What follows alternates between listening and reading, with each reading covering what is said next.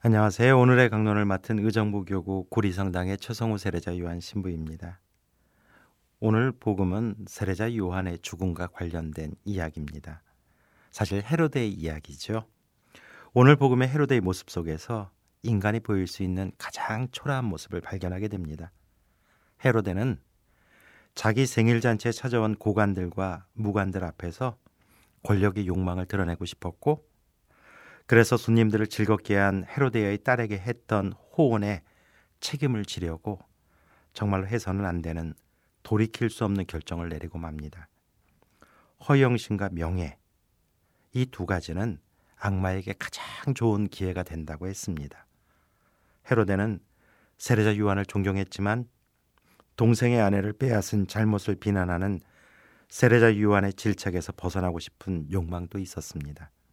결국 체명과 자기 기만에 빠진 헤로데의 결정으로 구약과 신약을 연결하는 이 위대한 예언자는 한순간에 허망한 죽음을 맞이하고 맙니다. 하지만 복음이 우리에게 일깨워주는 것은 한 권력자의 명령에 의해서 끝나버린 세례자 요한의 운명이 아닙니다. 칭송받던 예수님을 세례자 요한의 환생이라고 믿을 만큼 권력과 욕망을 지키기 위한 진퇴양난에 빠졌던 나약한 권력과는 정반대로 하느님의 섭리 안에 자신을 맡긴 세례자 요한의 신뢰에 찬 삶을 우리가 만나게 되는 것입니다.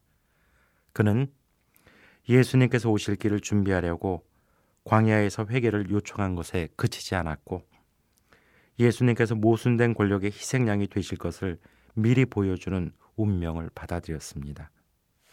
사실 헤로데는 죄책감과 양심의 가책을 느끼는 대표적인 인물이기도 합니다.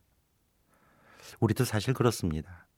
과거 한때의 선택의 실수에서 헤어나지 못하고 사람들이 뭐라고 할까? 주변의 평판에 더 관심을 두는 사람. 그러한 사람의 가장 큰 우려는 오늘 헤로데와 같은 일들을 저지르게 됩니다. 자신의 잘못에 얽혀 살면서도 그 잘못을 벗어날 방법을 찾는 게 아니라 그저 두려움에만 사로잡혀 있다는 것. 그게 어쩌면 헤로데와 우리의 공통점일지도 모르겠습니다. 그런데 하느님의 섭리는 인간의 계획과 의지를 넘어섭니다. 때로는 우리가 원하는 방식은 아니더라도 하느님을 신뢰하는 이들은 자신의 숙명을 사랑하는 용기를 갖게 된다는 것, 그것을 잊지 않았으면 좋겠습니다. 그래서 헤로데처럼 자신의 잘못 안에 갇히는 것이 아니라 하느님의 뜻 안에 세례자 요한처럼 모든 것을 맡기는 삶, 그러한 신앙의 여정 아름답게 걸어가시는 하루가 되셨으면 좋겠습니다.